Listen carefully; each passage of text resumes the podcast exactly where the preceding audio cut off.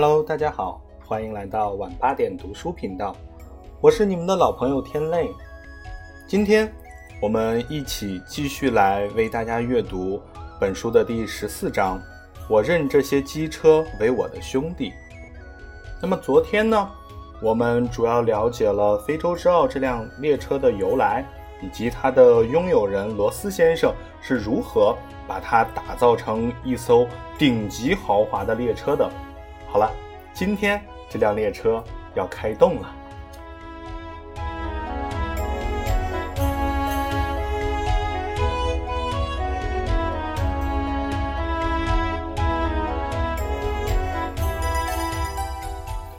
列车终于开动了，开普敦渐渐远去，在短暂的城市繁华景象之后，排山倒海的贫民窟和垃圾堆扑面而来。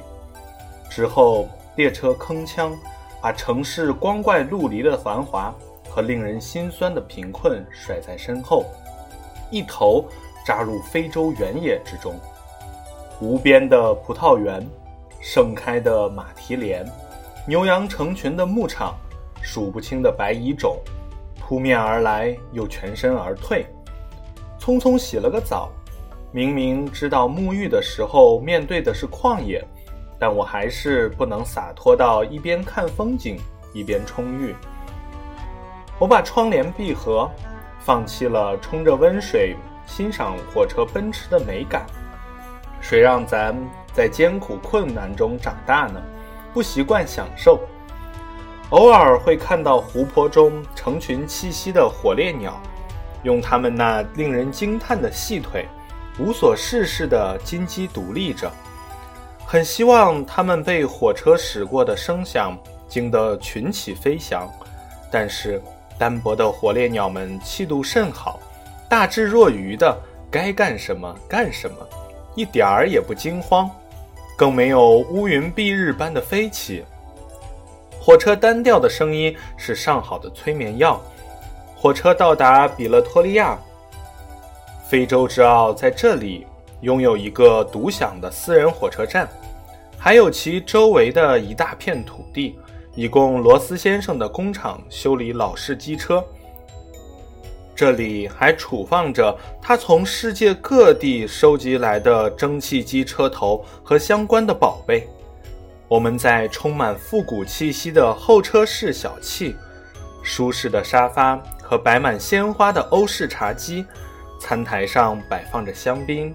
果汁和小点心，四周的墙壁上挂着与火车有关的各种油画和装饰品。对于罗斯先生的气魄和大手笔，从非洲之奥列车出发的排场和内部装潢上，你会有所察觉。但真正让我大吃一惊的是比勒托利亚的车站。北京城里过去有句专门用来斗气的话：“你有钱。”有钱，你把前门楼子买下来呀！说明作为私人不可能买下前门楼子，你不能富可敌国。罗斯先生却真把前门楼子买下来了。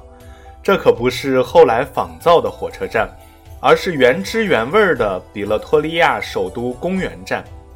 这个私家火车站现占地五十六公顷，拥有总长度达十二千米的十五道铁轨。四十台蒸汽机车处于随时待命、可以出发的良好状态。举目望去，车站内在漂亮的小喷泉和庞大的金属机车重器之间，不时有羚羊、孔雀、珍珠鸡灵巧地穿行而过，不慌不忙，旁若无人。这都是罗斯先生在此圈养的动物。他觉得动物和人和机械。可以友好的相处。我获得特许，爬上了一节冒着烟的火车头驾驶舱，里面的炉门一开一合，燃烧着熊熊炭火。工人往内不断填着拳头大小的煤块，擦得锃亮的仪表盘不知连向车头深处的何种部件，数字跳跃显出活力。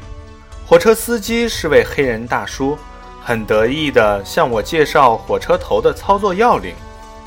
面对光亮见人的仪表盘，如数家珍，边说边示范。拧开驾驶室左上方一个阀门，车头顿时喷出很多蒸汽，热浪随之扑面而来，空中飘洒起细碎烟尘。他说：“我开蒸汽火车已经有二十多年了，虽说机车年纪老了点儿，可力气还是很大。比起那些烧油、烧电的火车头，还是蒸汽机车头带劲儿。”说着。他指指一根操纵杆，示意我可以拉响汽笛。我一时未思，站在火车头上，看他有节奏地喷吐白烟，仿佛骑在巨鲸之背，不由得把它当成活物。我觉得随手拉响汽笛有点冒犯这个庞然大物。黑人大叔示意我尽管用力拉。意思是不要小瞧了蒸汽机车，它可不是随便就会坏的样子货。我鼓足勇气拉了一下，出乎意料，并没有激动人心的汽笛响起，也没有浓烟往车顶上窜。我想这车该不会年龄太大，老态龙钟失灵了吧？正想着，突然有震耳欲聋的笛声响起来，紧接着。火车头喷出大量蒸汽，夹杂着煤灰，差点迷了我的眼。这才悟出，刚才的间隔是蒸汽机车的反应时间。如今都是操纵电子产品，习惯了手起刀落、电光火石。蒸汽机车庞大的身躯和传导系统依然保持着工业时代的韵律，稳扎稳打。谢过黑人司机，下了火车头，碰到了罗斯先生的小女儿安卡。因为知道今天有中国客人来，所以我们特意在站台的旗杆上挂上了中国国旗。候车室与铁轨之间有一排高大的旗杆。安卡不像父亲那样高大，是身材窈窕的美女，很难想象她现在是这个巨大钢铁帝国的实际管理者。安卡说：“我父亲制定下来的传统，说所有来这里参观的人，所有乘坐非洲之奥的人都是我们的朋友，所以会为来自不同国家的人挂上他们的国旗，以示友好和欢迎。”他向我们表示热烈欢迎，说：“乘坐非洲之奥的中国客人越来越多，但像我们这次走完非洲之奥最长的路线。”还是第一波。我们跟随着安卡的脚步，在火车里边参观，边聊天。他对车站里的一草一木都了如指掌，随手指着不远处一只目中无人、昂首阔步的非洲大鸵鸟说：“他的最大爱好就是在列车开动时，跟在火车屁股后面扑扇着翅膀，尽力追赶。”我说：“他好大胆啊！”就不怕火车压坏了他？安卡笑着说：“他知道火车不像汽车，是不会倒车的。也许他惊讶这个黑羽的大家伙看起来挺笨的，怎么跑起来这么快啊？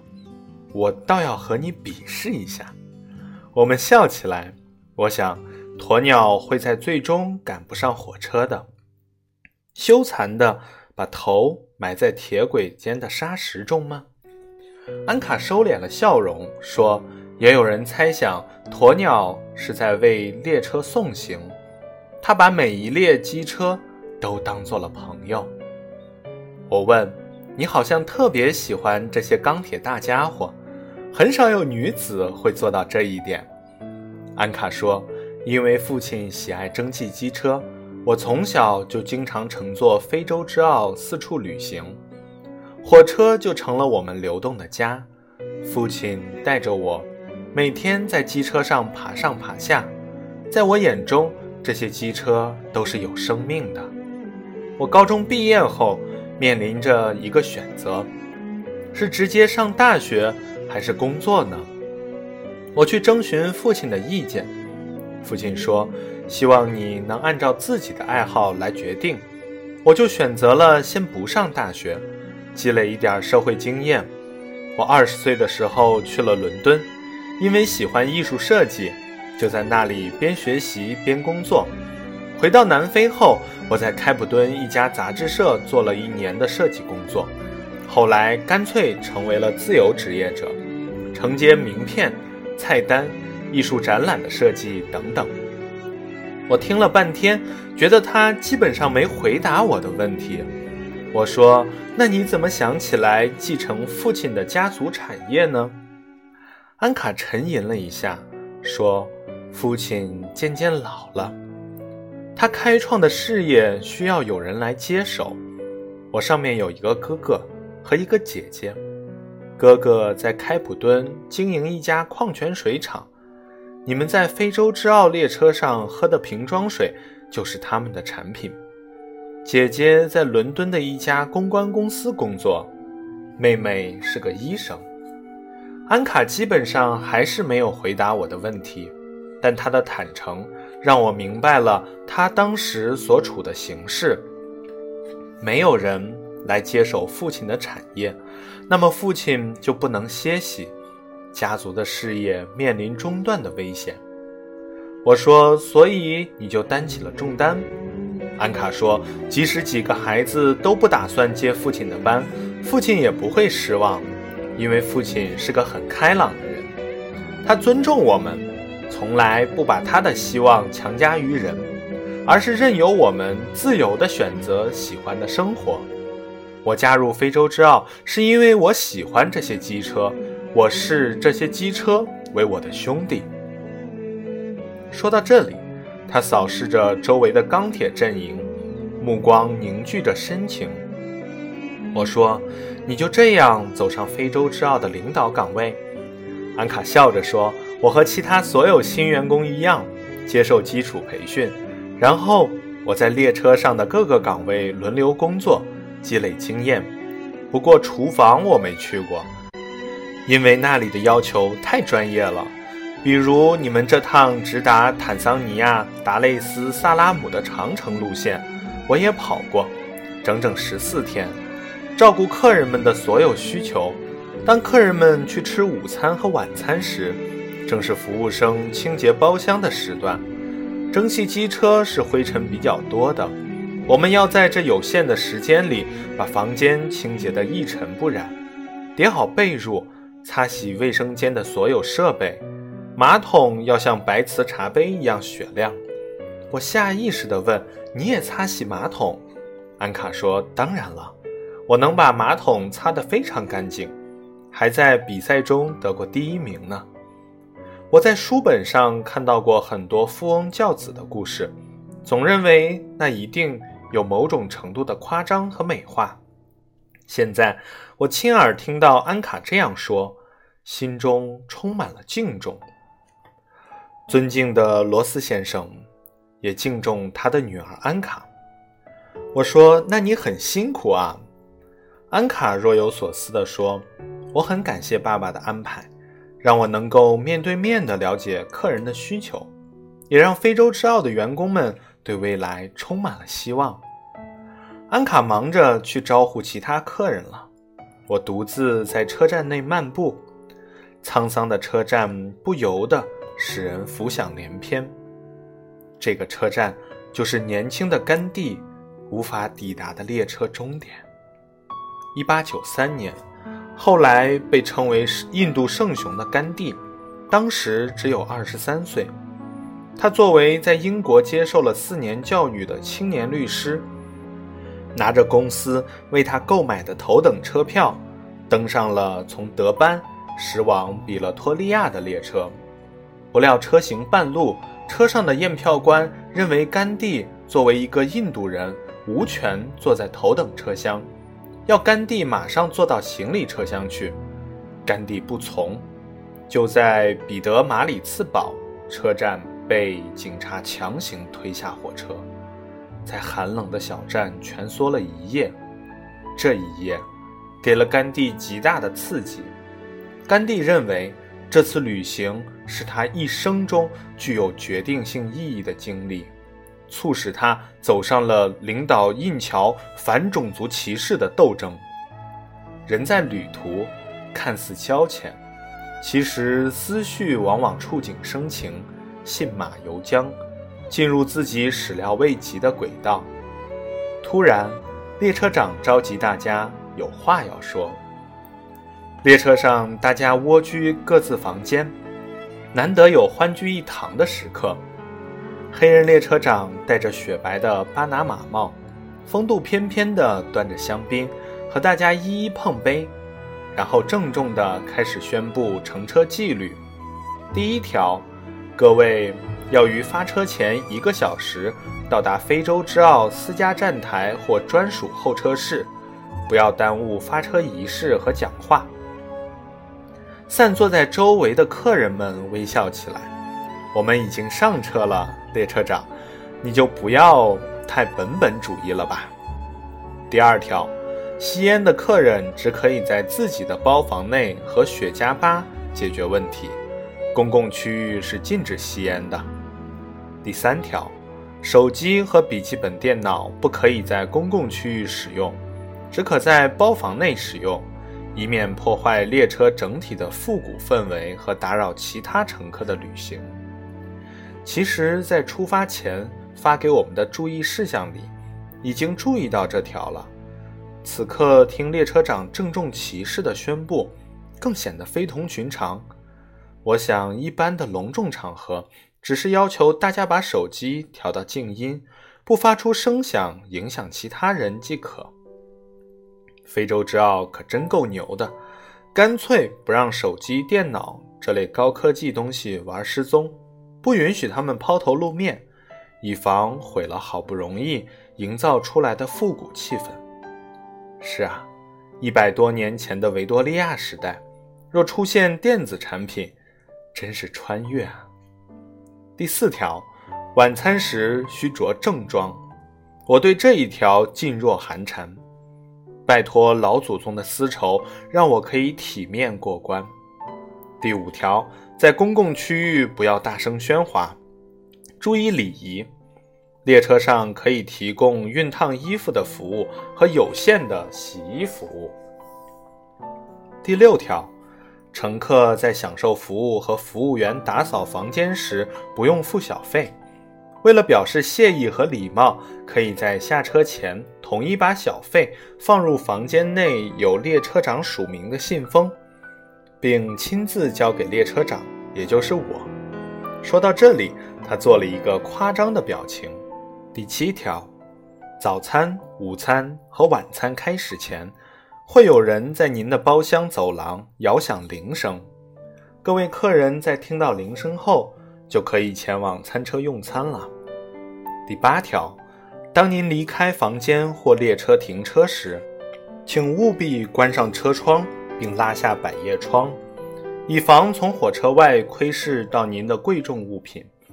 当然，这个窥视者有可能是人，也有可能是大猩猩或狒狒。说到这里，可能是为了提醒大家对此问题要高度重视。戴着巴拿马凉帽的黑人列车长抬腿一跃，箭步跳上了亭中的白色铁艺桌子，站在上面继续演说。客人们先是吃了一惊，但很快反应过来，对列车长的幽默报以掌声，表示记住了列车长的叮咛。第九条，列车上设有小图书馆、小商店、雪茄吧等设施。您可以在那里阅读、购买和吸雪茄。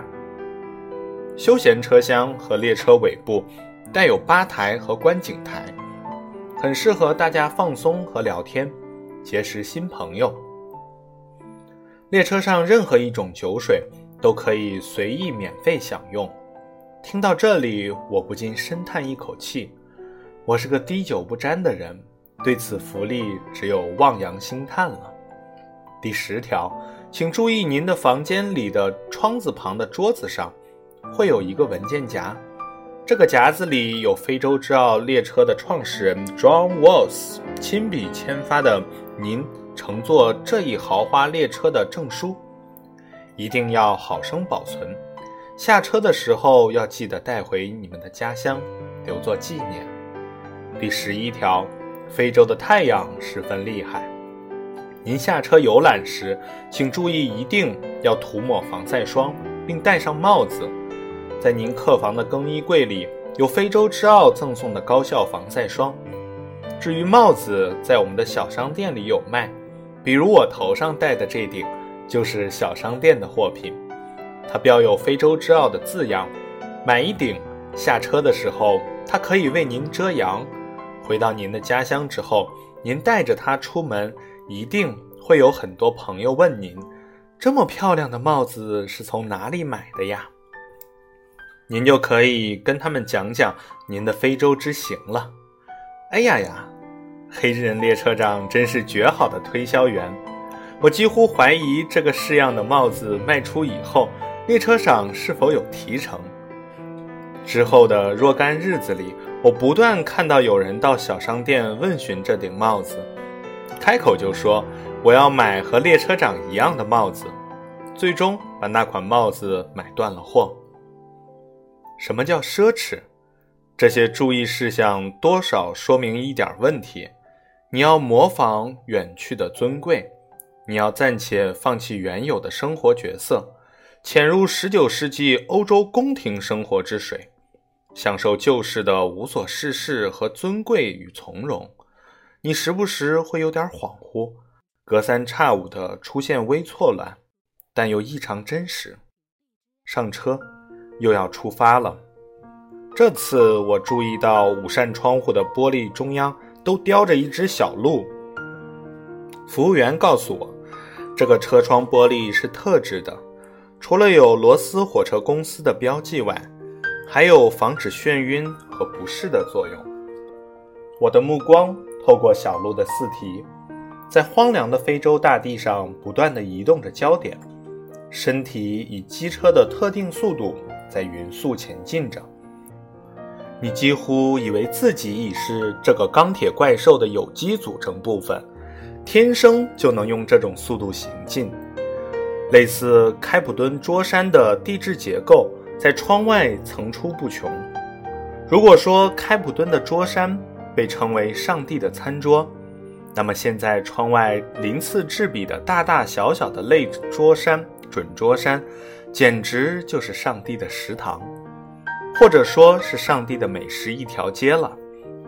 打开车窗，大自然的气味扑面而来，森林的冰冷潮湿气味，天空的辽远空旷气味。野花稍纵即逝的清甜，牧场的牛粪味儿，腐草的暖腻味儿，煤火的硫化味儿，窗户就像是气味和光影合谋的舞台，瞬息万变的演奏着原生态的大合唱。整个火车的最末一节车厢是休息厅和观景台，休息厅里有一个吧台和服务生，随时免费提供各种饮品。这节车厢的窗玻璃更是大得异乎寻常，你可以坐在沙发里尽情欣赏窗外景色。太阳就要下山了，落日浩瀚的光芒把远山修剪成带青色的轮廓，天际中的云团正试图越过最后一抹金色的山丘之巅。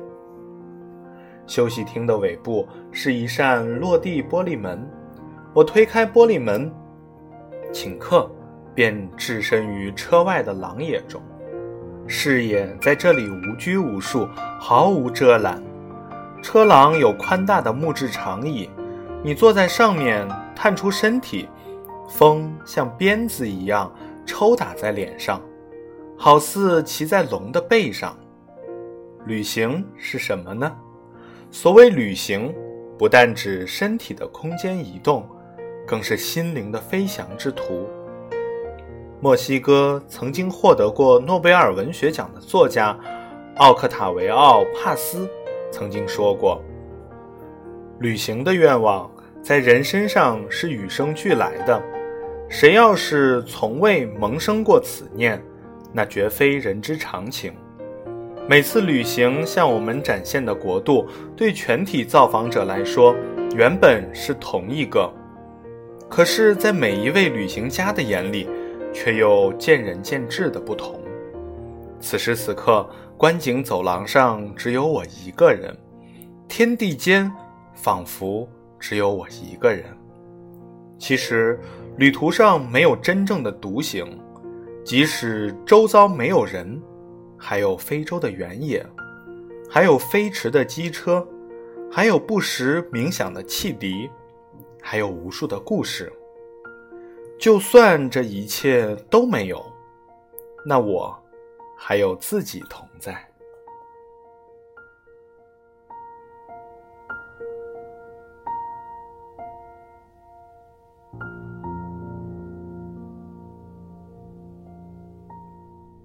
好了，今天的阅读就到这里了。如果你喜欢，请点击订阅。我是你们的老朋友天泪，我们明天晚上八点不见不散。